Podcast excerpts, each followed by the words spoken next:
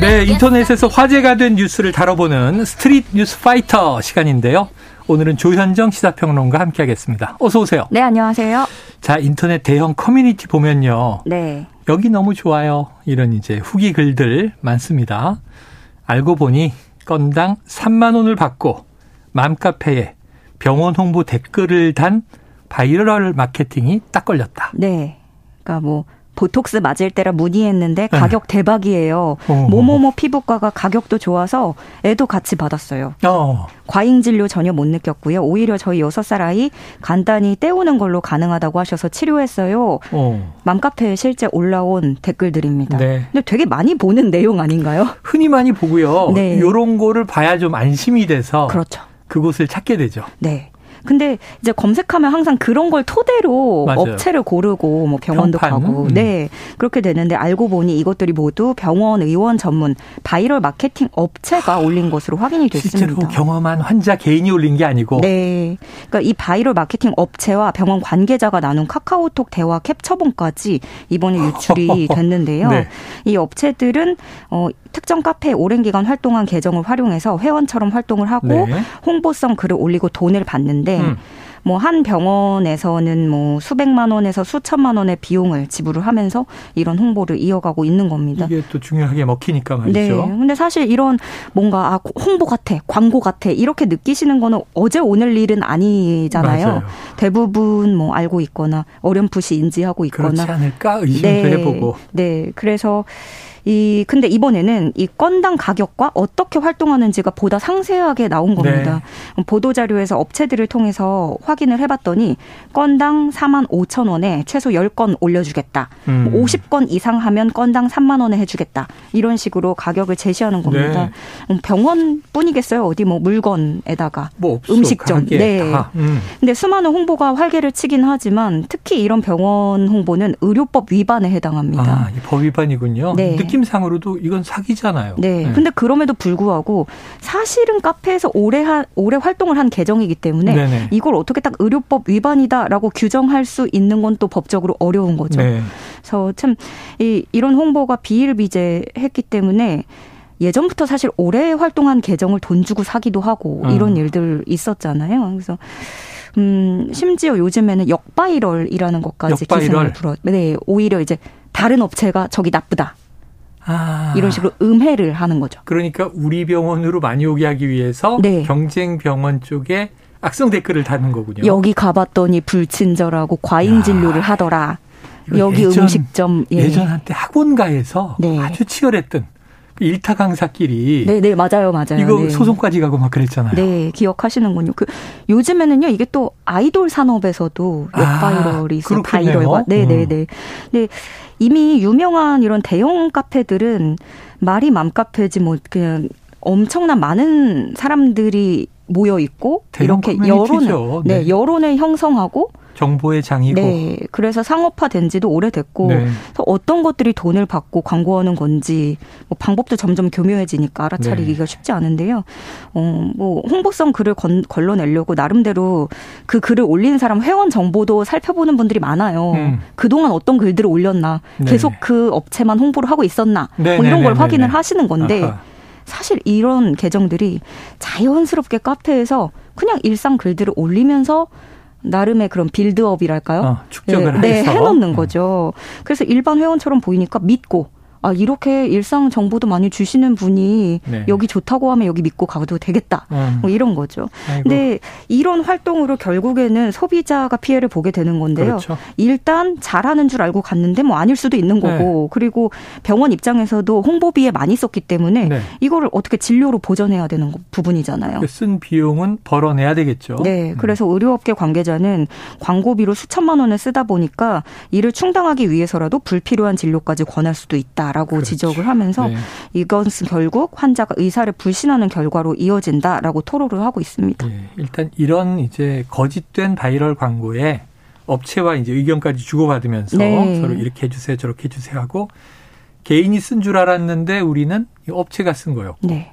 실제 가서 체험한 체험기를 쓴 줄 알았는데 가공되고 조작된 거였고 그냥 보기 좋게 그럼 결국 이 저 이런 병원을 더 신뢰하기는 어렵지 않은가 하는 생각까지 해봅니다. 자, 이런 좀 부당한 광고는 빨리 없어졌으면 좋겠습니다. 자, 운전하다 보면 차 뒤에 스티커들을 참 많이 보게 돼요. 네. 뭐 완전 초보. 저도 제가 무서워요. 막 이런 부분 가까이 갈 수가 없는데 네. 많은 게 이제 아이가 타고 있어요. 또는 아이 혈액형은 BH 플러스 A형. 이런 문구가 새겨진 스티커를 볼 수 있는데 전문가들이 네. 이거 다 소용없는 일이다 이렇게 얘기를 한다고요? 네. 이 스티커의 그 효용성 여부에 네네. 대해서 최근에 한 1년 사이에 많이 대두가 되고 있는 것 같아요. 네네.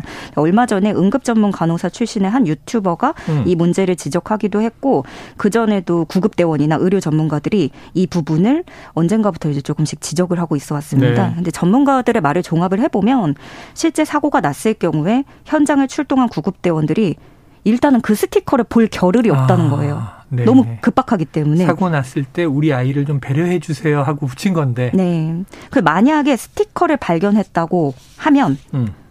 어, 스티커에 적힌 내용만 보고 그 혈액형대로 수혈할 리가 없다는 아, 거죠. 네네. 원래 병원에서 그렇잖아요. 정신이 온전하고 괜찮은 환자가 직접 자신의 혈액형이 이러이렇다 정보를 밝히더라도 무조건 검사부터 진행하는 게 그렇죠, 순서니까요. 그렇죠. 또 네. 사고면 응급 환자인데. 네. 그리고 어, 스티커를 만약에 또 발견을 했는데 아이가 없이 어른만 탄 경우도 있습니다. 네네. 이런 경우에는 괜히 아이를 찾다가 시간을 더 지체할 아이고, 수도 있다는 그러네요. 거죠. 그래서 어차피 응급 차량은 차량이 많이 훼손돼서 빠르게 수색하고 보이는 대로 구조를 해야 되기 때문에 애초에 소용이 없는 일일 수밖에 없다는 음. 지적입니다.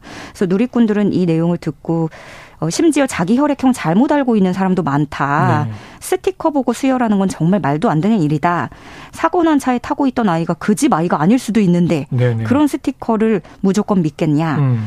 어, 뒤통수 맞은 기분이다. 당연한 얘기인데 생각도 못하고 사서 붙였다. 네. 또 이런 의견도 있습니다. 정말 부모 마음 이용한 상술이 맞구나. 아, 어쩌면. 예, 이렇게 좀 공감을 하는 분들이 많았고요. 그러니까 여담으로 아이가 타고 있어요까지는 괜찮은데 네네네. 까칠한 아이가 타고 있어요. 이거는 또 기분 나쁘다 하시는 여론도 네. 있어요. 그래서 뭔가 요즘에는 아예 이런 스티커를 붙이지 않는 경우도 조금씩 늘어나는 추세인 것 같더라고요. 전에 큰 비난이 일었던 스티커가 있어요. 미래 판검사가 아, 타고 있어. 이렇게 해가지고 이게 무슨 말 네. 공, 분이 많이 있었죠. 네. 그리고 또 얼마 전에 국회에서는요 초보 운전 스티커를 규격화하자는 내용의 도로교통법 네, 네. 개정안이 발의되면서 앞으로는 이렇게 너무 막 어, 독특한 제각각의 문구를 담은 스티커를 아예 쓰지 못하게 될지도 네. 모르겠습니다.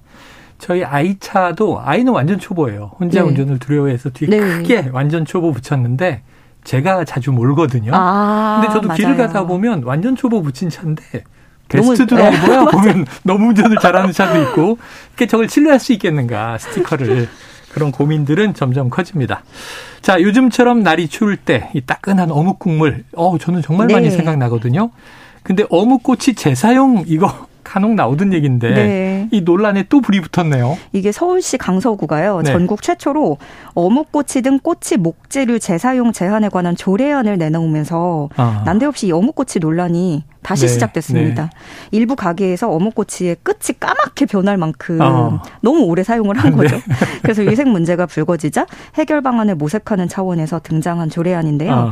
개별적으로 찝찝하다라는 의견은 있어 왔겠지만 네. 이렇게 구차원의 조례안이 등장을 하면서. 네, 네. 동조하는 목소리가 더 커지고 있는 겁니다. 아. 근데 소비자들과 달리 영세 자영업자분들은 부담스러워하고 계세요. 음. 사용한 어묵꼬치는 세제에 풀어놓은 물에 담가서 씻은 뒤에 네. 햇볕에 말려서 사용해 왔고 끓는 물에 삶기도 했고 음. 그만큼 충분히 세척하고 위생 관리에 신경 써왔다라는 주장을 네, 하고 네, 네. 있고요. 그래도 그럴 게 이게 꼬치 하나에 30원에서 한 50원 단가가 나온다고 해요. 예. 고스란히 비용에 반영되는 거고. 그렇죠, 그렇죠. 그리고 또 한편으로는 이런 의견도 있습니다. 뭐 일회용품을 줄여나가는 상황에서 음. 오히려 꼬치를 일회용품 취급을 하면 환경오염을 부추긴다는 거죠. 네. 뭐 나무 꼬치를 실제로 우리가 그걸 빨아먹는 건 아니잖아요. 그렇죠. 그래서 예를 들면 식당 수저나 네. 입을 대고 마시는 카페 유리컵도 음. 그럼 다한번 쓰고 버려야 되는 거냐 아. 어느 정도 세척하고 또 사용할 그렇죠, 수 있는 그렇죠. 부분들이 분명히 있는 거다라는 네. 의견인데 자 이 과정에서 식약처가 등장을 아, 했습니다. 그래요. 네. 전문가가 등장했어요. 네 사용 후에 세척 살균하는 등 항상 청결하게 유지 관리된 꼬치 목재류는 다시 사용할 수 있다라는 아, 의견을 냈습니다. 네, 그래서 강서구의 조례안도 전면 금지가 아닌 가급적 폐기하도록 유도하는 방향으로 완화하는 음. 결론이 났습니다. 그렇지만 이게 또 열심히 세척하시는 가게도 있을 것이고 네. 또 그렇지 못한 가게도 있을 거라서 여전히 이 재사용 여부에 대한 논란은 진행하고 아, 있습니다. 제가 좀 이상한 것 같아요. 저는 좀 꼬치가 네. 낡아야 더 맛있나요? 아, 여기가 노포구나 하는 느낌이 들어서 다 새 거면 네. 새로 아, 문연 집인가? 개업하셨 네네. 그래서 노포를 예. 선호하는 마음에 또 새로운 관점이네요. 네. 네네. 아이고 죄송합니다. 자, 러시아 하원 의원들이요 해외 휴양지에서 호화 휴가를 즐기고 인증샷을 올렸다. 여론의 문매를 맞을 네. 수밖에 없는 상황이죠. 전쟁 중이잖아요, 지금. 거기다 또 침략 국가인데. 네. 자, 국민들을 전쟁터에 내몰아 놓고 이런 상황 아니지 않습니까? 예, 한 주의회 의원, 러시아의 주의회 의원이 아랍에미리트 두바이 호화 리조트에서 휴가를 보낸 네. 사진을 올렸고요. 또 다른 주의회 의원은 멕시코로 가서 휴양지에서 술 마시는 동영상을 게시했습니다. 어. 그러면서 어, 돈 많이 벌고 늘 쾌활하세요. 이런 새해 덕담도 아주 야무지고 네, 해맑게 네. 했더라고요. 근데 지금 돈이 무슨 걱정이겠어요. 돈이 무슨 예. 말이에요, 지금. 네. 그래서 이 의원의 지역구가요. 특히 이 서, 러시아 서부 크루스크주라는 네. 곳인데 우크라이나하고 접경 지역이고요. 아이고. 이 지역 출신의 남성 수천 명이 최전방으로 불려갔습니다. 공식 전사자만 100명에 이르고요. 아. 이렇게 뭐 음, 논란이 되니까 결국에 이 사람은 예산위원회 부장 부위원장직에서 자진 사임을 했습니다. 네. 그이 일로 러시아에서는 앞으로 의원들이 해외 여행을 하면 개인 일정이라고 하더라도 계획서를 사전 제출할 것을 의무화했고요. 더 나아가서는 올해 초에 다녀온 여행에 대해서도 책임을 물리는 방안을 검토하고 있습니다. 어. 급하게 사후 수습을 하고는 있는데 안 그래도 전쟁으로 피폐해진 국민들이 이미 받은 상처는 어떻게 되돌려 놓을지 참 마음이 아프고요.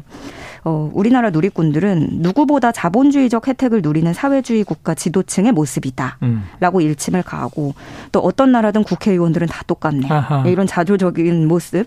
어, 또 전쟁터에 나가서 목숨이 왔다 갔다 하는 병사들이 이 사진을 본다면 정말 허탈하겠네요. 라는 등의 보, 반응을 보이고 있습니다. 병사들과 그 가족들은 얼마나 화가 날까요? 네. 국민 전체가 마찬가지죠. 네. 전시 중인 나라의 국회의원 휴양지에서 이러고 있다. 참 생각만 해도 답답합니다. 오늘 말씀 여기서 정리하죠. 지금까지 조현정 시사평론가였습니다. 고맙습니다. 네, 고맙습니다.